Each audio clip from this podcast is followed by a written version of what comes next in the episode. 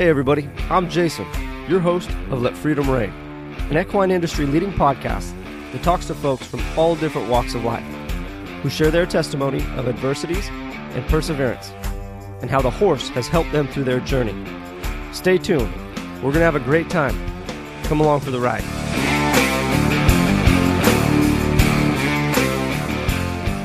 Welcome, everybody, to another episode here at Let Freedom Reign podcast. Our guest this week is renowned Canadian horseman Glenn Stewart of Glenn Stewart Horsemanship. This episode is the first of a three part series that encompasses our entire conversation. In episode number one, you get to learn a little bit about who Glenn is and where he got his start, his early mentors in horsemanship, and we talk a lot about his interesting perspective of improve, don't prove. Glenn shares incredible wisdom that was developed from his experiences of teaching all over the world. I really enjoyed my time with Glenn, and I hope you do too. For more information on Glenn Stewart and his horsemanship, visit thehorseranch.com. Glenn's content is also published on various social media platforms under Glenn Stewart Horsemanship. We are definitely looking forward to Glenn competing this year at Heart of the Horse, and we hope to see you all there. We hate to keep you all waiting any longer. Here is episode number one with Glenn Stewart. Glenn, good morning. How are you? Good morning, Jason. I'm good. Thank you very much for making time for everybody here at Let Freedom Reign podcast. Obviously, we always look forward to to meeting with guests and learning from them and and hearing everybody else's perspective on horsemanship. Well, thank you. I'm uh, honored and grateful to have a chat, and I'm looking forward to this.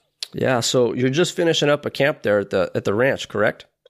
Yes, um, we're right in the middle of our normal summer camps here. We've got uh, just over a month of straight camps, and I'm right in the middle of it. So, what does a typical camp consist of for you up there at the ranch? Well, we have uh, I have a stages program that people can work through, and they all start at stage one and and can work their way up to well stage eight at the moment. And uh, so they the camps always start at stage one, and they they last four days minimum, and then we have a day off, and then another four days. So some people will come I used to have camps here for three months straight. Now they're just over a month, and uh, they uh, yeah, so we're in the middle of those, and they just keep moving along and and working their way through the camps. It's not they don't necessarily pass stage one in four days, but they get to see everything that's in stage one, and then we do stage two, and uh, that's four days long.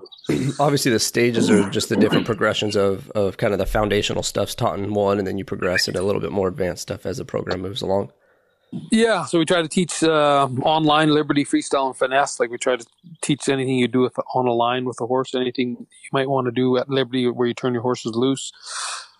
Freestyle riding, we ride with loose rein or nothing on your horse's head whatsoever, and riding with contact or finesse riding. So, um, so we try to teach those four areas, and we just put them in um, kind of as the person needs to know it, the human needs to know it, and and in an order that makes sense to the horse.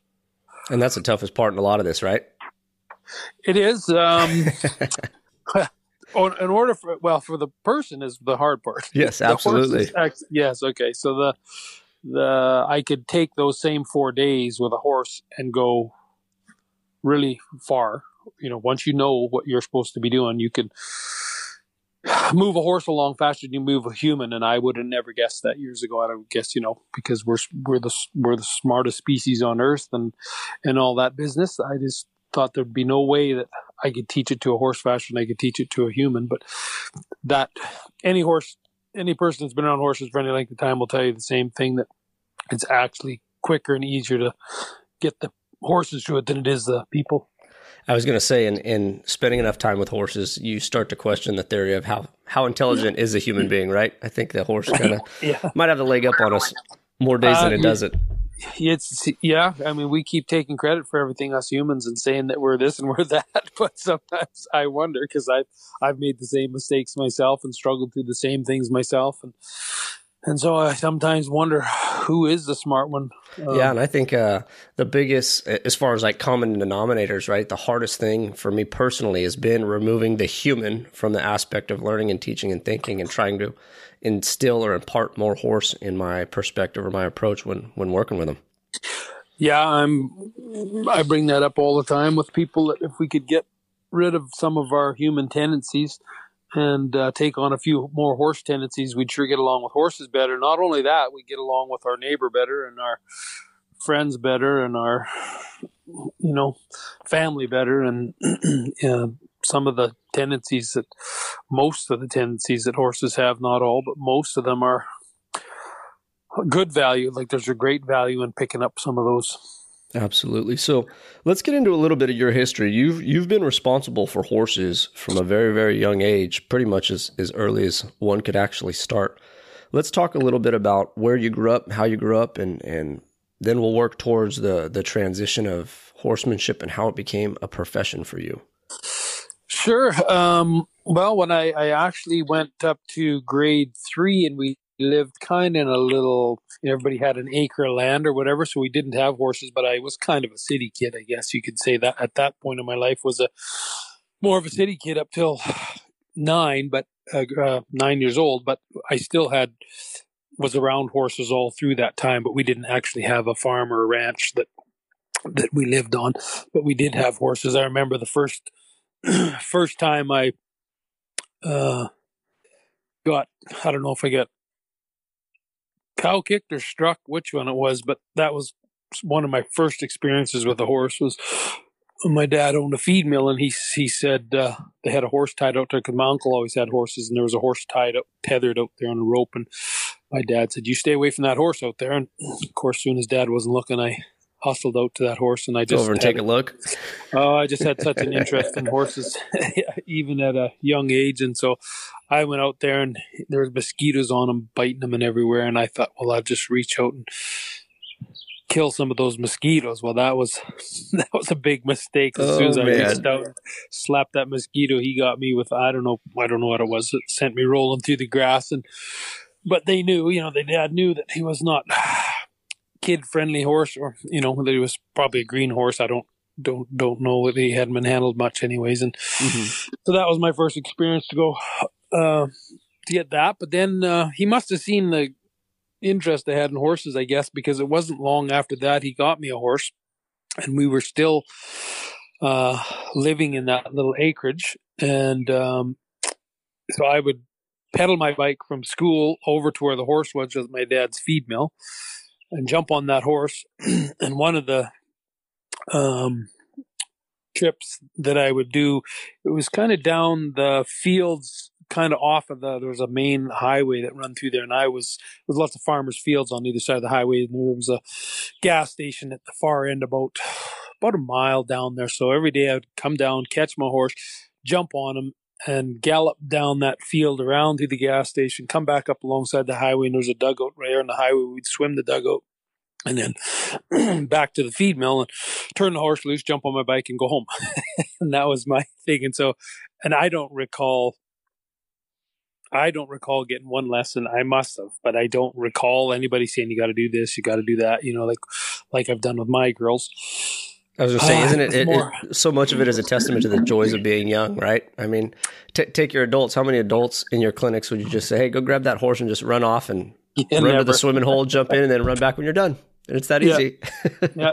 yeah. There's nothing to it. You'll be fine. Yeah, Have you're fun. good. Have fun, son. You know, so I was, you know, somewhere between six and nine, um, because we left there when I was nine. Um, so somewhere's in there, I was riding taking off and galloping down the thing. And and then as I got more adventuresome and as they you know I come back with the horse every day I guess they started letting me go other places because they wanted to know where I was going. But then the first time I got drug I was under 9 years old too. Oh no. they were um you know always safety first.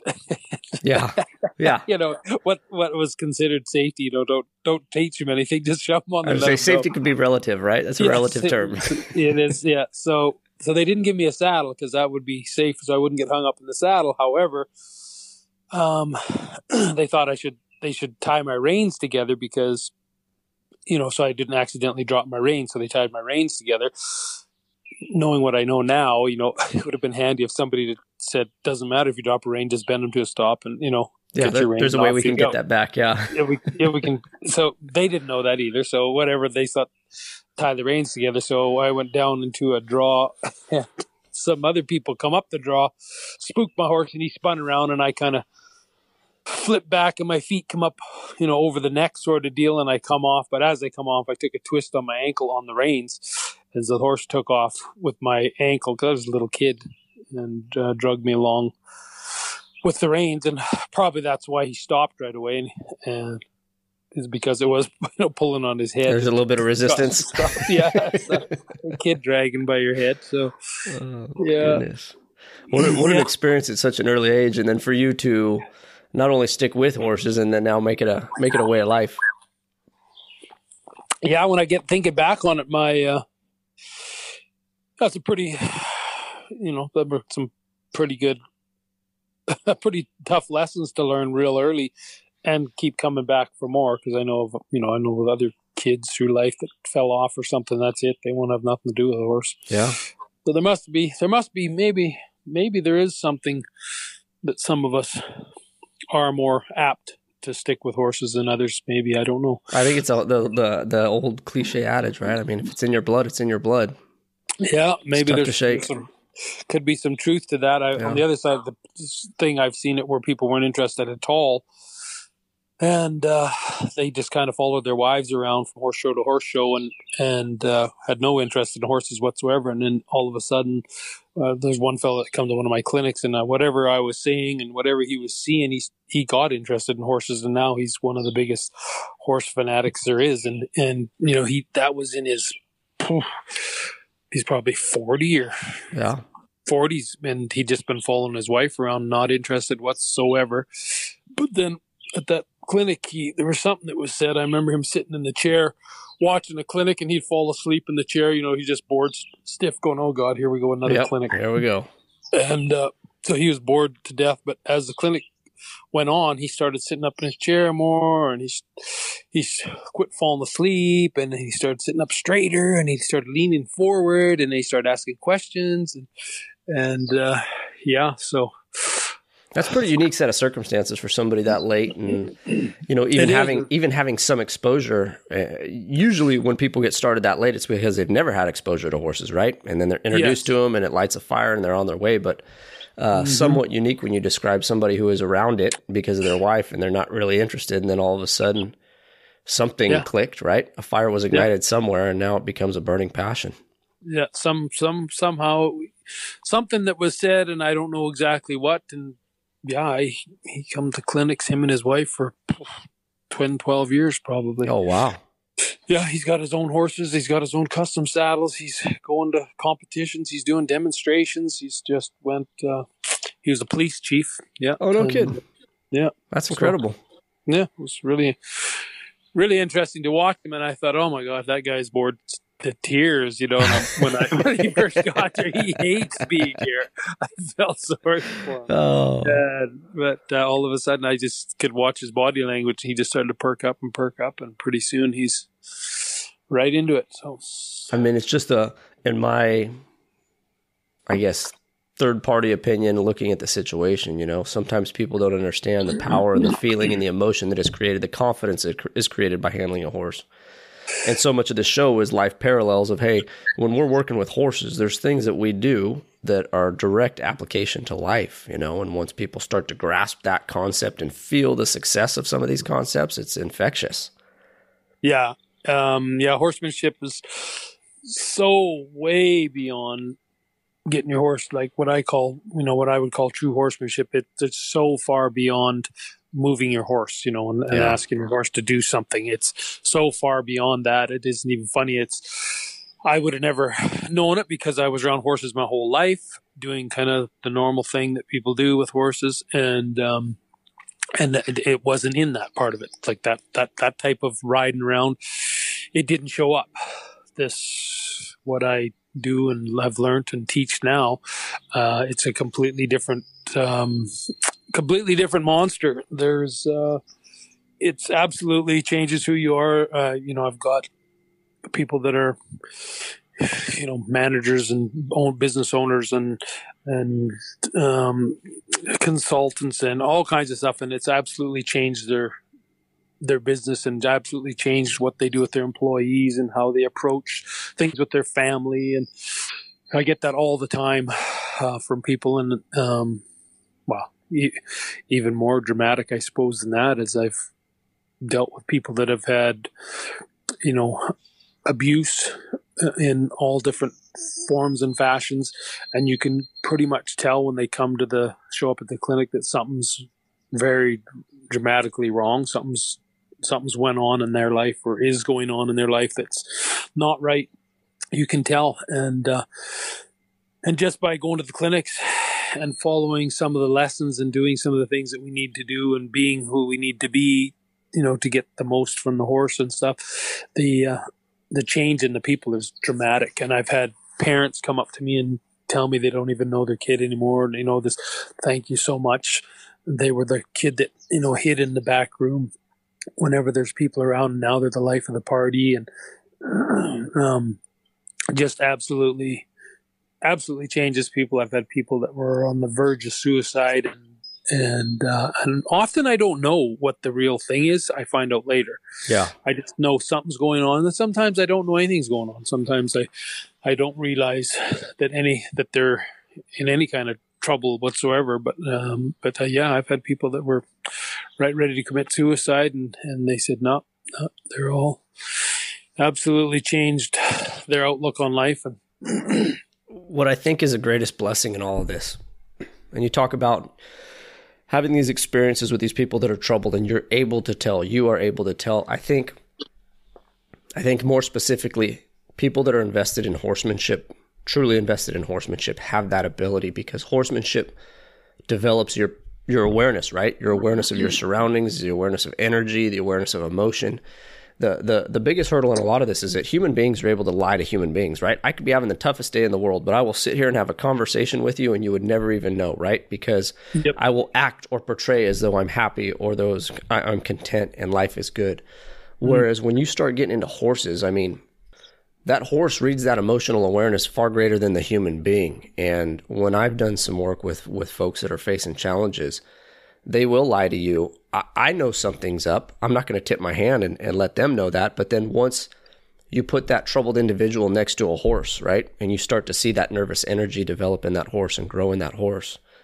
Now we start to develop a different level of awareness, and it's showing those troubled individuals that, hey, something's going on. That horse ain't quite, quite acting right. Like he's not settled, he's not confident. You know, is there something bothering you? And then from there, right, if you, if you approach it in a non-threatening manner, people start to open up. People start to develop their own levels of awareness, and I think as the awareness develops and in people's progression in horsemanship, you know, so does confidence, so does decision making, so does emotional stability, and and I mean the growth is just absolutely exponential from there. Yeah, I, I uh, the same messages and same approach that you would take with a horse, and the same approach that that we need to have and use is the same thing that I think that'll serve you fairly well in in life. And like you said, um, I know for sure people that that that have anxiety, depression, these things that I didn't think existed when I was little. I just thought, oh, you're just being you know just being silly. But I found out no, they're real things, and yeah. Uh, yeah. people are, are definitely struggling from them, and and absolutely they will be the smiliest person you've ever met, and they're actually just struggling like crazy and uh, and maybe for good reason. You know, maybe there's something going on or whatever. Um, but whatever, whatever it is, however it is, you know, I'm a long ways from a psychologist or whatever. But um, uh, I just know from playing with horses that that uh, it has sure helped a lot of people and just how we're supposed to be with a horse translates into their life and it's amazing how it you know you're you're you're meant to be assertive with horses. You're not you're not supposed to be passive and you're not supposed to be aggressive. And you got to be able to bring your energy up and drop your energy uh, down and you know be firm when you need to be soft when you need to and and often it's softer than you are being and often it's firmer than you're comfortable being it's often you know the the realm of where you need to be depending on the horse that you're with. You might need to be a lot softer than you've ever been, or you might need to be firmer than you're comfortable being. And so your box has to, you know, the box that you've been living in, what what you call assertive, or you know, some people I will admit right off the bat, no, I'm very passive, I'm very passive, and so that won't get you very far with horses. You'll get minimal done with them. The horse will figure that out real quick. If you're aggressive with horses, you know they get scared and start to defend themselves. Yeah. Yeah, so they'll they'll you can move them around, but it'll be out of fear and worry, and and so controlling ourselves and making sure that we're staying in that in the realm of being assertive and, and what really assertive means because you know one person what some people will believe that if you brought your life up then that means you're aggressive. You know they if you brought your energy up or if or if they had to bring their energy up higher than they're comfortable bringing their energy up they would call that aggressive um, because of their perspective on things or or because of bringing their energy up makes their emotions come up. And emotions don't Yeah. really play anything in it like you don't you're not supposed to train horses with emotion Yeah. you know um, it's uh you're going to have emotions around horses but you can't let that get in the way of your thing and you got to control your emotions and it's easier to control your emotions if you really truly understand horses and you truly you know uh if you really look at horses for what they are and and how they how they do things out in the pasture and with each other and and we stick within that realm we're golden Yeah. It's And incredible the uh, it's incredible the versatility of it and, and i obviously right, we're not doctors and psychologists like you mentioned uh, but if you look at it right people have certain conditions and they're they're given a certain drug or they have a different condition they're given a different drug what's incredible is that uh, no matter where on any spectrum right of developmental issues uh, mental health issues life stressors in general the horse has an applicable lesson that can benefit somebody. It's just having that mentor and, and trying to open up and developing the awareness is really what it comes down to. It's incredible that that one animal can serve so many purposes across so many different lifestyles and personalities. It's just it's an absolute blessing. It is. Yeah, I I uh, on planes and stuff. I'll be flying somewhere, and often I'm the only cowboy hat on the whole plane. yeah. and uh, and uh, you know, so I just stick out like a sore thumb, or I'm Yeah. the only cowboy hat in the whole airport, and uh, so people are looking at you, and then you get stuck. You know, you're on a plane beside somebody, and so inevitably they'll go. So, what do you do? Rodeo or Exactly. you know, Are you from Texas? yes? Are you from Texas? That's the first question. Are you from Yeah. Texas? They know total opposite Yeah. corner of Yeah. North America Yeah. but um, so anyways the conversation goes you know and you start to tell them and you say well i teach horsemanship and they say what's that reining or cutting? or you know or you mean rodeo? or you know so they will talk about disciplines you know they they they say they name off disciplines. And we talked earlier about how i believe horsemanship is is the is the tree and and reining cutting dressage jumping racing all these things are branches on on the tree and the whole tree and all the branches and leaves and everything on there is the horsemanship that feeds that tree. Um, and so you'll try to explain that to the the people and go oh okay and a non-horse person has no problem with that. Oh okay good cool. Um, and then and then uh, sometimes that they'll bring up certain disciplines. They go oh don't you think that's cruel and don't you think this is this and don't you think that's that? And i go well there's one thing that i do think and i'm very strong about my thoughts and issue. You'd never, you'd never convince me otherwise.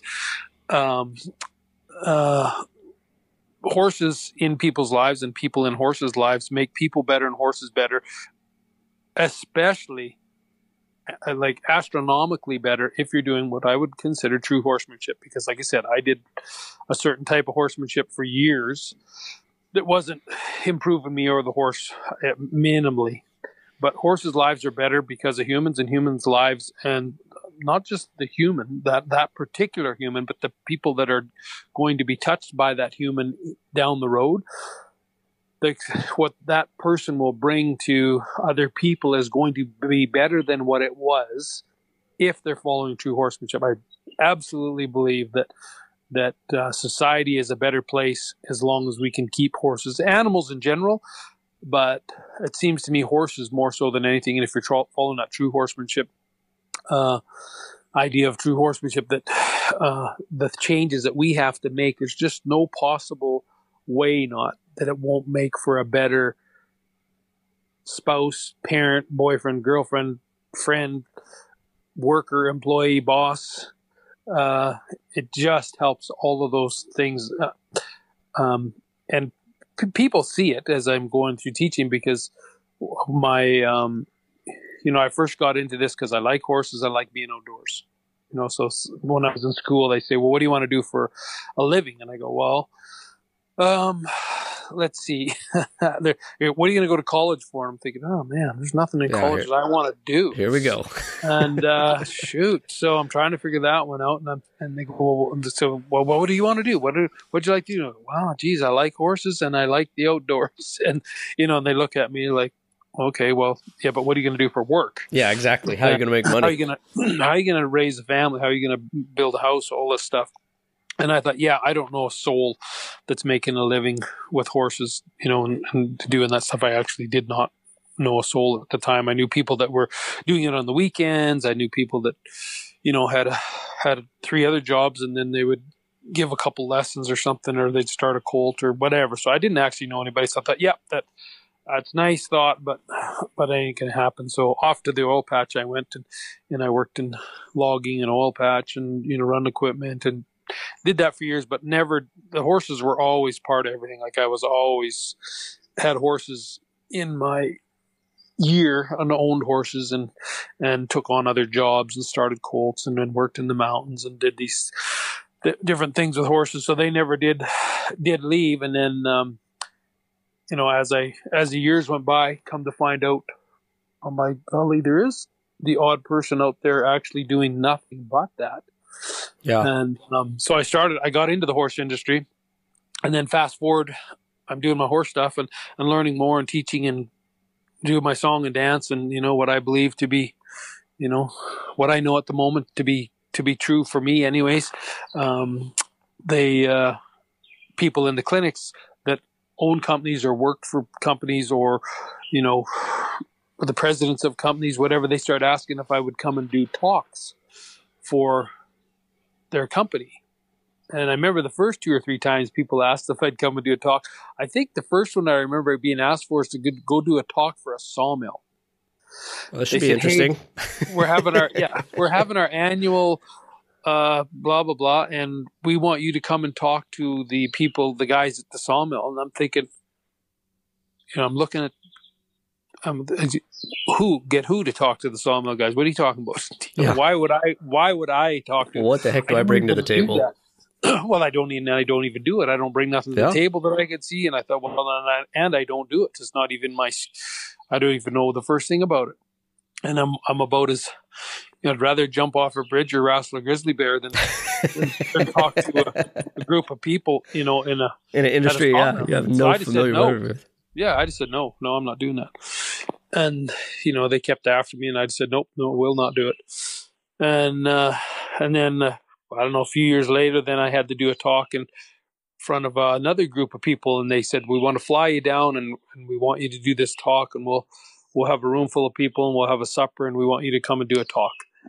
And I said same thing. Nope, I'm not doing that. I have I don't even know why you'd ask me. It's ridiculous. And and but the message that they, that they were hearing from me in the clinics doing the horse stuff was what they wanted me to share with whatever their group of people was.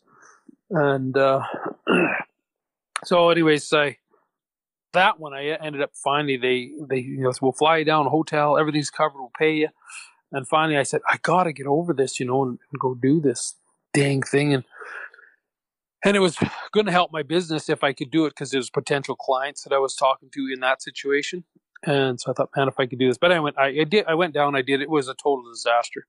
Um, I was just terrible at it. I was so nervous, and you know, I, I, you know, I just had no clue how to do it, and I was such a nervous wreck about it that that uh, it was a it was a waste of time and a joke and everything else. And uh, then I was mad at myself afterwards, and I thought, you spineless baby suck it up and the next time somebody asks you to talk go up there and get it done you know what what's gonna you know you're not nobody asked you to cut your leg off I mean, I think it's a it's a huge hurdle, though. I mean, because public speaking inherently, right, is is Yes. somewhat nerve wracking, and to be able to formulate your words on the fly and be articulate and send a message that has any kind of continuity is challenging. And I think a biggest, just a big hurdle for people in general, right, is we almost have naturally have like a self deprecating attitude. We don't really give ourselves credit for what we're actually good Yes. enough to do or what we're willing to do. I mean, and, and if you think about it on the contrary, when you were at these cl- camps or clinics speaking to these people on the matter of horsemanship, you were able to motivate them in such a way and instill such a message that they asked you to use those same exact words to influence the success of their business, something that they have probably dedicated their whole entire life to. Mm-hmm. Right? I mean, but it, it, it goes back to perspective because I've had those same exact hurdles. Like, what in God's green earth does anybody want to hear me have to say? Yeah. Right. But then, but then once you start to develop perspective on the situation, and it's tough, you know, I recently spoke at a, excuse me, spoke at a conference for uh, virtually the entire West Coast. And when I got the invite, I thought, wow, what a great opportunity. But then as I start to develop the content, I'm thinking, to me, this stuff is just basic. This is how I've lived life. This is how I've conducted business. But once you actually air it out a little bit and put yourself out there and run the risk of exposure, right? Because there's going to be people that aren't, aren't thrilled to hear what you have to say or don't care what you have to say. But yeah, you realize the overwhelming majority of people are actually into it and they love learning. And then the more you do it, you start to develop the skill of storytelling, right? And you just start to develop the skill of working a stage or working a crowd. And um, even though you say this first event was less than successful, right? It sets a foundation of yeah. where you don't want to be, right? So now you know where you need to oh, be. Yeah. yeah. And it took, it was a, a series of things because as I did more and more talks, the crowds got bigger and, uh, you know, I've had the talk in front of 8,000 people as the biggest one to date. And, um, Wow. And I still don't see myself as a public speaker. I've talked in lots of crowds in front of a thousand, three hundred, you know, so I've done lots of those 20, 30 crowds, you know, and, and all different levels of, you know, the prejudice, uh, president and, and his accountants and lawyers and, and, and, uh, secretaries or whatever from the largest company in Canada, you know, had them all out, and I'm thinking, well, what the heck am I tell these guys? Like I'm, and, yeah, I get it. And, I, and then I, you know, I, as I change my outlook and perspective on things, I go, well, first of all, I truly don't believe I, I, truly don't believe that I'm a guest or a public speaker. So I don't even see myself in that light. Like, so I go, so there should be a little less pressure on me. You know, like I'm thinking to myself, put put less pressure on yourself. You're not going up there to prove to everybody that you're a speaker. Yeah. You're telling them right up front, I'm no speaker. Yeah. And so I, I changed to, and I, I've used this in competition and everything, and I and I and I think I'm not going there to prove anything to anybody. I'm going to improve. I hope that what I do or say or whatever whatever I'm there whatever's happening on this particular day that they appreciate it and I do a good job at it. However, I'm not there to prove anything to anybody. I'm only there to improve.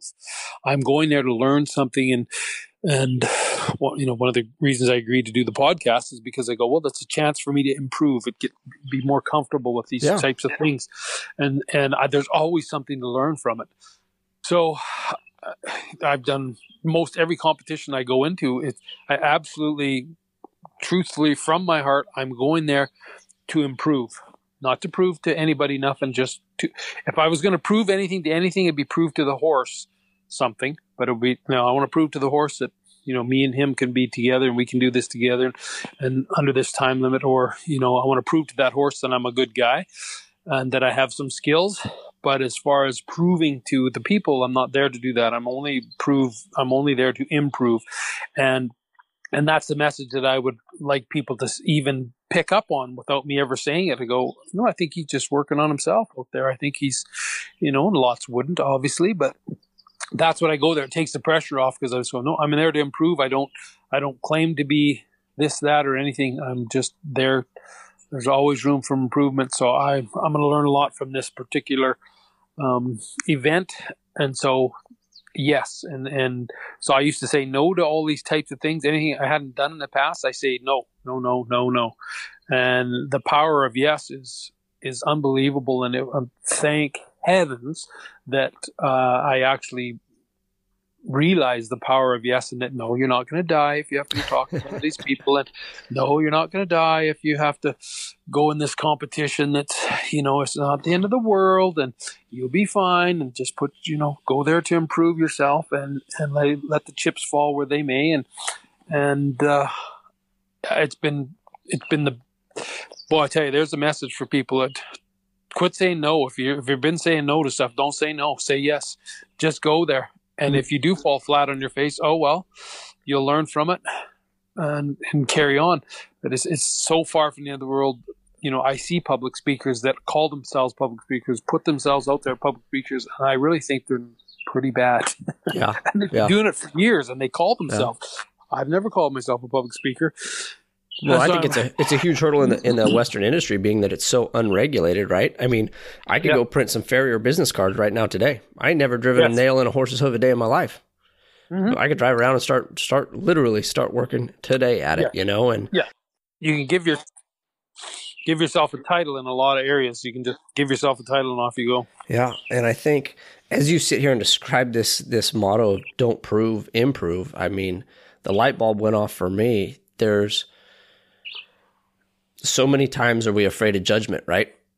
Yes. and and it's almost to the point where it's paralyzing or crippling or Yes. we we have an opportunity and we we do not capitalize on it because we're afraid of being judged on the other side Yep. and uh it's an incredible perspective i'm going to start implying it right now th- this very second today i think it's incredible to think of it in in that regard because when you work on improvement you work on yourself and and like you said you don't have to worry about all the outside distractions Yeah, and and, and you know if you do, you get so worried about what other people are thinking. I get that in clinics, and people go, "Oh, well, I can't do that. People are watching me in the clinic," and you know, and I would go, "Oh, I can't go up on that stage. There's 300 people here, and they all know me, and they've never heard me talk, and they don't know that."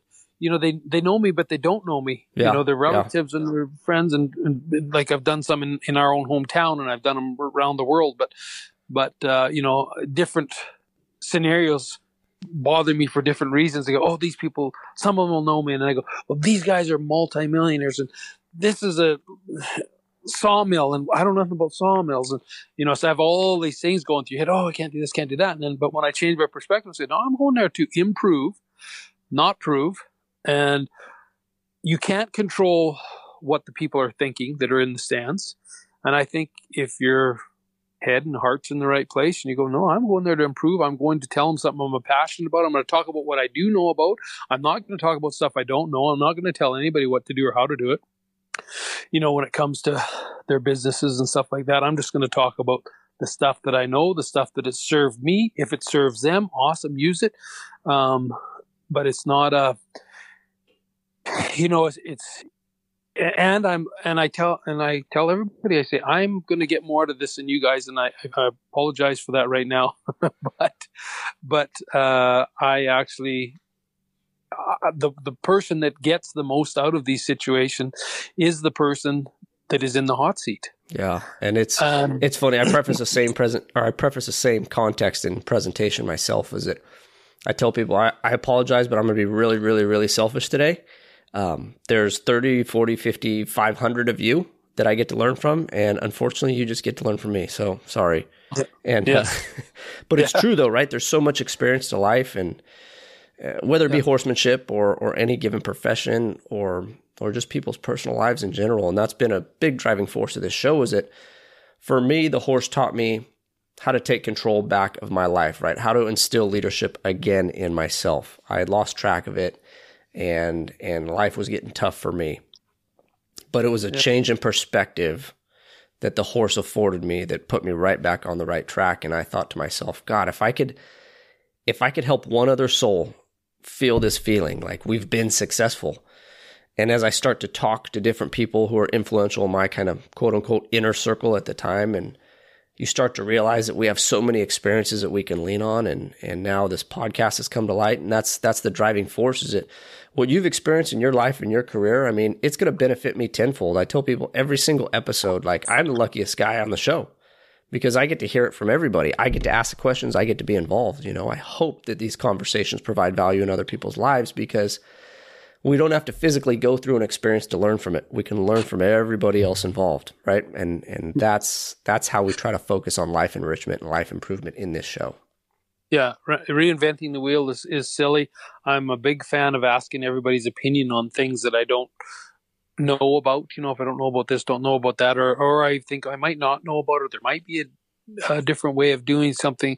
I'm the first guy to ask everybody's opinion. So even there's one of the other lessons, big life lessons that I've had with horses, because I spent more time with horses than most people will in their life. Like in a 15 year period, I spent more time with horses probably than most people will. And in a, in a lifetime, their, yeah, whole lifetime. You know, like um, my more than maybe ten people would in a lifetime because we would be on a horse hundred days of the year for um, eight to sixteen hours a day. You were doing something with a horse or horses. Yeah, and there was no vehicles, no roads, no nothing. It was strictly everything was done and dealt with with a horse, and um, so for uh, so you take 100 days of the year, eight to 16 hours a day. You add those hours up, and you think how much time that's in the or 15 year period.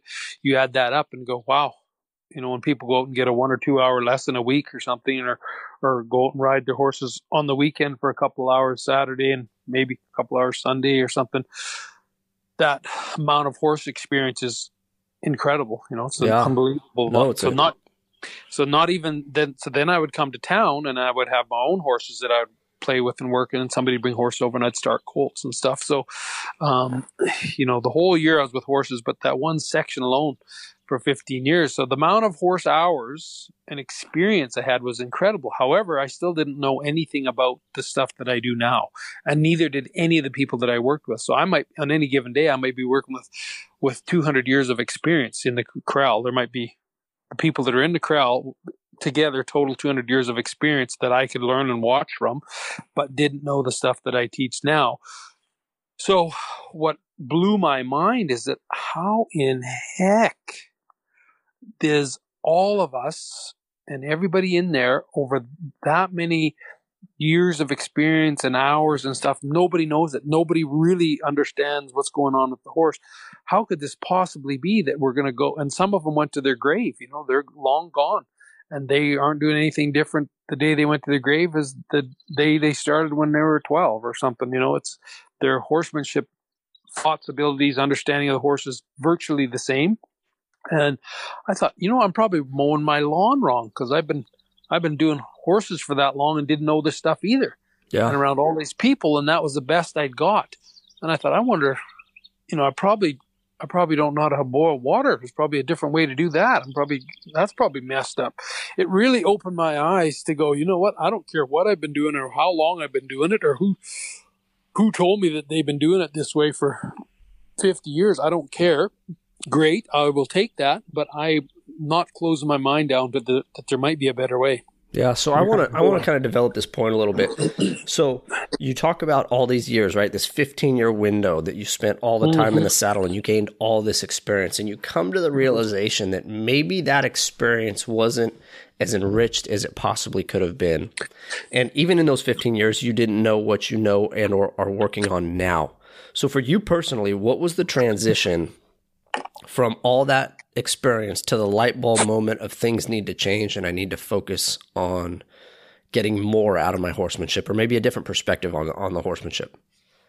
Well, even during that that period there, you'd be working with guys, and some guys were fighting with horses on a regular basis, day in and day out. They just never could never could get around a horse. Like the you know you could do something with a horse and it was fine. Basically, they would work with that horse and and um, and uh, have nothing but troubles with it. So even within our group of no knowledge, even though we would be considered, we would have been considered like some serious dudes, you know, like we would have been because of what we did and the hours that we spent the horses that we worked with, we'd have been considered, you know, like, woo, ask them everything. They know everything. Um, in actual fact, we knew very little. So, so even within that group of us, there was guys that could get things done with horses more so than somebody else could get with horses. But the perspective and the idea and the, the, the knowledge that was in the group was so skinny, it wasn't funny. And there was comments like, "Well, he does that because he likes it." You know, horse pulls back, he likes it. He likes to pull back. That horse likes to pull back. yeah, they, just, say love that. it. They're like, you know, today I'm going to pull Yeah. back. Yeah, it's the best thing ever. and uh, and uh, you you can't uh, you know you can't don't tie him up just because he likes to pull back and then and then that one will cow kick you so watch him. There was never a way to fix it. It was just like that one will cow kick that one will um, pull back that one you can't catch that one will strike you um, that one will, you got to put him behind because he'll run off with you you can't stop him. On and on went the problems and the stories and and and it was just there was no fixing it it was just he likes it or that's just the way this horse is or he's stupid or um you know that so that was the perspective that was the comments that were made. And so you had to you had to uh, you know that was the best you had to go from. That was the that was their story. So you, you, nobody said well this is how you fix it. This is how this goes. This is how that goes. It's just they're stupid and they like it. And and uh, you know that's that's uh, you had no one to learn. So as as time went on then i found out that there was um, you know i got lucky and i seen there's some guys out there that actually knew what they were that they knew something about horses and they read horses and I went, holy smokes, I've never, uh, I never seen that before. And they were doing, doing some things that I like, say, even tying a halter on, putting a halter, halter on a horse. They even put a halter on a horse. And I went, well, uh, well, nobody told me that before. Yeah. I didn't. Yeah. I've been put, I've been, you know, I halter a horse every day, all day, multiple horses. Nobody ever said that once. Nobody Yeah. even explained that to me, even how to put a halter on. And I've said that to people in the past. They said, "Well, hey, I want to come and train for you." And I go, "Well, you don't know how to put a halter on, so you can't train for me." Get you know, they get a little mad about that. What do you mean? I've been uh. putting halters on all my life. I said, "Yeah, wrong." Yeah, just like I did. I said, "You've been putting them on wrong." So no, you'd have a lot to learn before you could actually be a trainer at my barn or whatever. Uh, so anyways i run into that thank goodness and found out you know and there was good explanation as to why you put a halter on and why you do this and why you do that and why you tie an halter and, and it wasn't just um, he's stupid he likes it uh, there was a reason you know and i tell people all the time there's a reason horses do things they go i don't know what happened he just did it for no reason i said oh yeah there was a reason Yeah. you may have missed the reason but I, there was yeah, I hate to break it to you, but you missed it. yeah, yeah. There was a definite reason. He's probably been telling you for two hours a week, two months. I don't know. He's he's been telling you for a long time, but you you've been missing the missing what he's telling you, and, and of course you've got to deliver these messages to people somewhat softly because nobody wants to hear. You know, if you've been doing horses and stuff all your life, nobody wants to hear you missed it and no, there was a reason, and he didn't just just do it. Um, but to speed things up, you can only fluff things so long. You, to speed things up, you go, well, let's get to the good stuff. Let's get to the let's get to the meat and potatoes of this, so we can fix it and we can make a difference with it. Um, too much fluff and pillows takes a long time, and you don't get to the meat and potatoes of the situation. But anyways, I seen there was a difference. I seen that. Oh man, one simple little thing changed, and uh, and your problems with the horses, you know, this big immense problem that seems to have had forever disappears. He's gone. So I started applying some of those things and and uh, thinking, oh my lord, why has nobody ever told me this? How could I go through life this many years with horses and nobody knew it? Nobody seen it. So started getting around professionals that that's the only thing they do is uh, you know that's their whole career, their whole life. And I said, found out that because somebody charges money for something does not mean you want to listen to them. Yeah. Yeah. Well, it's a, it's a huge it's a huge I can't say hurdle. Well, maybe it is a hurdle, right? That that we gen we being humans generally equate time or experience of time to value, right? So just because you like you talked about, just because you've been doing it ten years, Yeah. doesn't mean there's any value in those ten years. Yeah, I mean, doesn't mean there's any credibility in those 10 years doesn't mean you're even going about things the right way in those 10 years No. but so oftentimes because we all got to start somewhere right that's what we that's what we equate to experience well this guy's been doing it or this girl's been doing it 10 years they got to know something let me go learn from them Yeah. Yeah. Yeah. And those, uh, that group of people, um, you know, they could get the job done.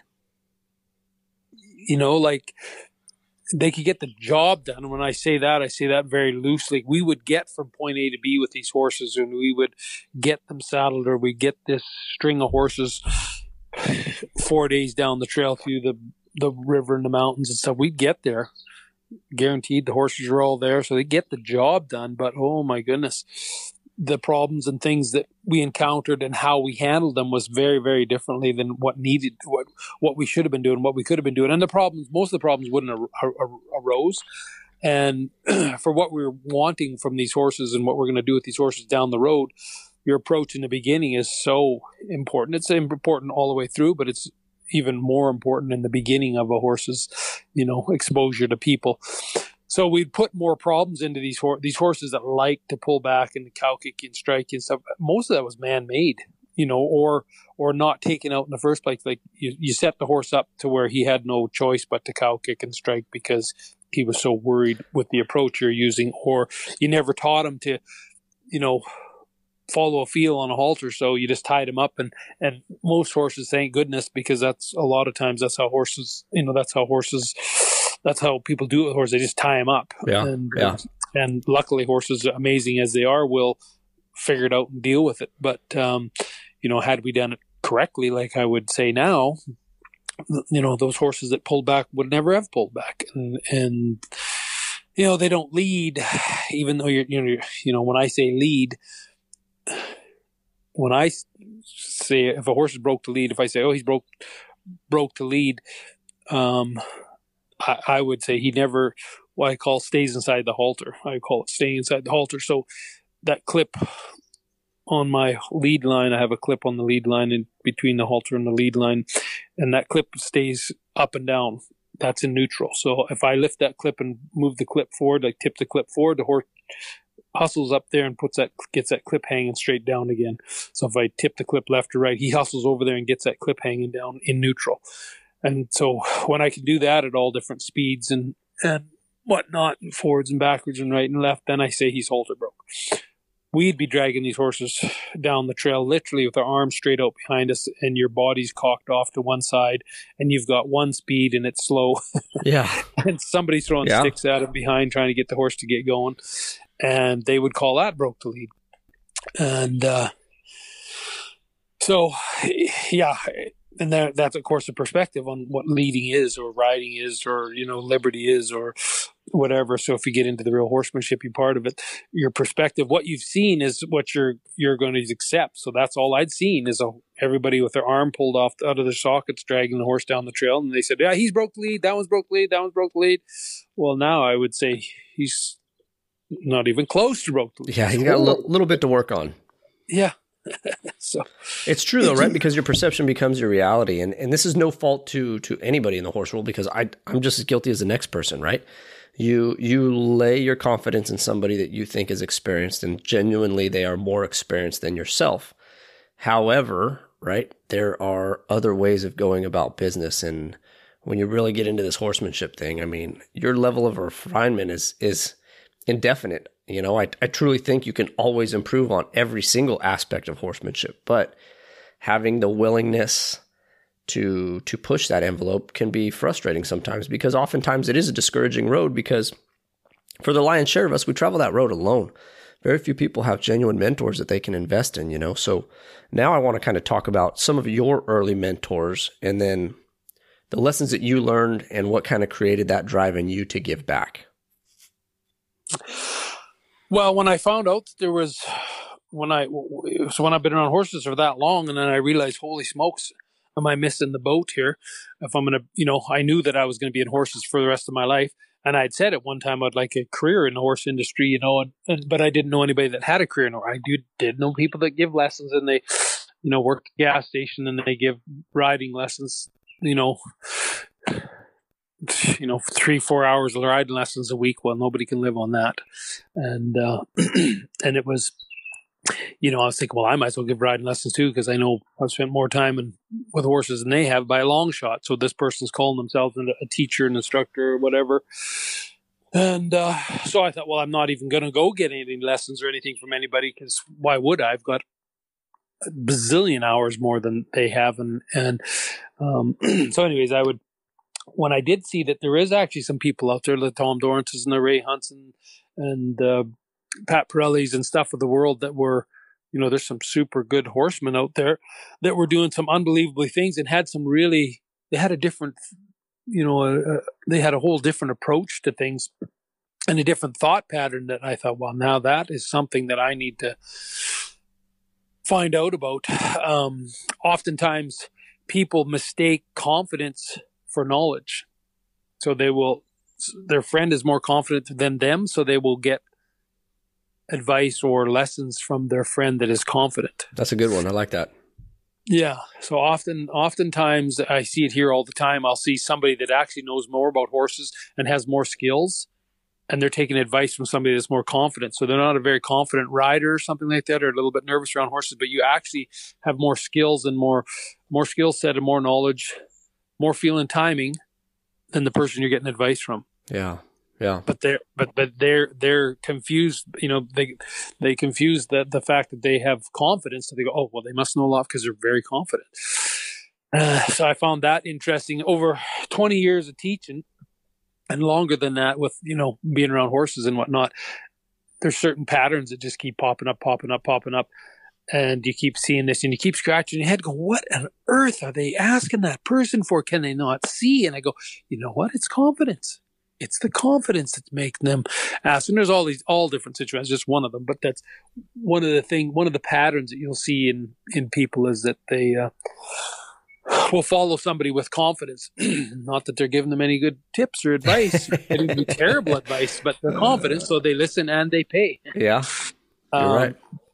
So, anyways, I started, you know, back on the you were saying my mentors and stuff. So I tried to get hanging out with the best in the world and spending as much time as I could with them and doing exactly what they said. And uh, I spent a ton of time with Pat Parelli and and um, he's been here at my house and I've spent I've lived in his house and and I used to spend three months a year going to his ranch and doing whatever he told me to do and you know riding I never got off a horse hardly hell. Sometimes they'd come looking for me. I remember yeah. them coming looking for me because I was up in the mountain in the dark at eleven or twelve o'clock at night. They'd come up wondering where they would figure I got hurt or got hung up, and no, I was just still out riding.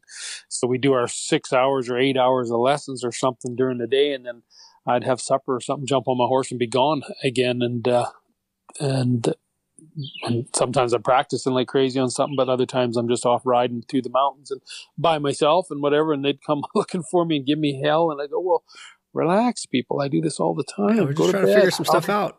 yeah, I'm just out there enjoying the scenery. It's pitch black. You can't see nothing. so yeah, but so yeah, somebody would tell somebody, "Hey, Glenn's not back."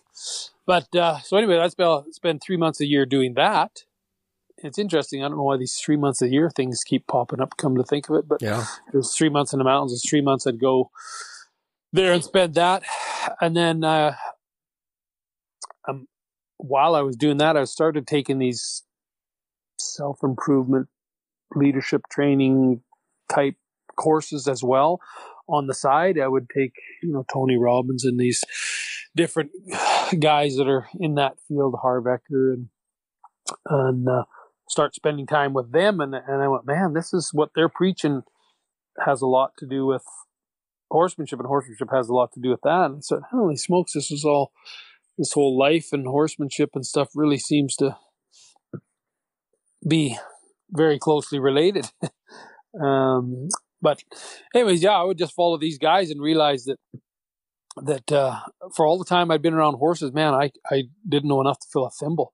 I could get the job done. You give me a bunch of horses, I could get from point A to B. So I will never regret those years. I mean, I couldn't. They're worth gold because even better because we the way we went about it and what we had to get done, the jobs that we had to get done, the way we went about it, you really had to get serious about getting it done because you weren't gonna. You had to handle it. You had to perform. It. it was an ultimatum. You had to, you had to get there and do it. Um, because uh, there's nobody else doing it for you. You might be the only person there, um, or there might be two, and you have 13 head of horses, and nothing was prepared properly, and you didn't have any good knowledge on how to do stuff, so you just had to get it done. So you learn that skill, which is huge. It's a huge skill that no matter what, you're going to get it done. Yeah, it's, it's almost a, a lesson huge, in self reliance, right? It's a total lesson in I can't phone a friend, and you know I can't go. Well, this is too tough, so we'll yeah. do it later. You know, dial a friend and uh, you know or i'm going to google this and see what it says on google. And uh, you know call somebody to, to deal with this. You you were in a in a place where there was nobody to call or google and and in them days there was no google anyways. Um, and no cell phones and they wouldn't have worked out there anyhow. So you just had to deal with it. And it was way more difficult to deal with because uh, you didn't have the knowledge as to why the horses were doing what they were doing so fantastic learning experience, and that was that was all in the mountains, which I've mentioned to you before, where I used to go up. I still do go to the mountains, but uh, then I found out well, there's a whole bunch of ways all this stuff could get done with a little bit of refinement, a little bit of understanding, and a little bit of feeling timing, a little bit reading the horse, watching the horse, finding out there's some things going on with the horse that we all missed before because we didn't even know to look. There's all these thoughts that you have in your head when they when they tell you oh, he likes that and he's just going to do it. Period. You know, there's just no way that horse ain't going to pull back. He just loves to pull back, or that one's always hard to catch, and there's no there was never any time there where they said, well, he's hard to catch because of the way we treat him, and he pulls back because we don't know nothing about getting a, following the feel, and you know, you know, nobody ever said that.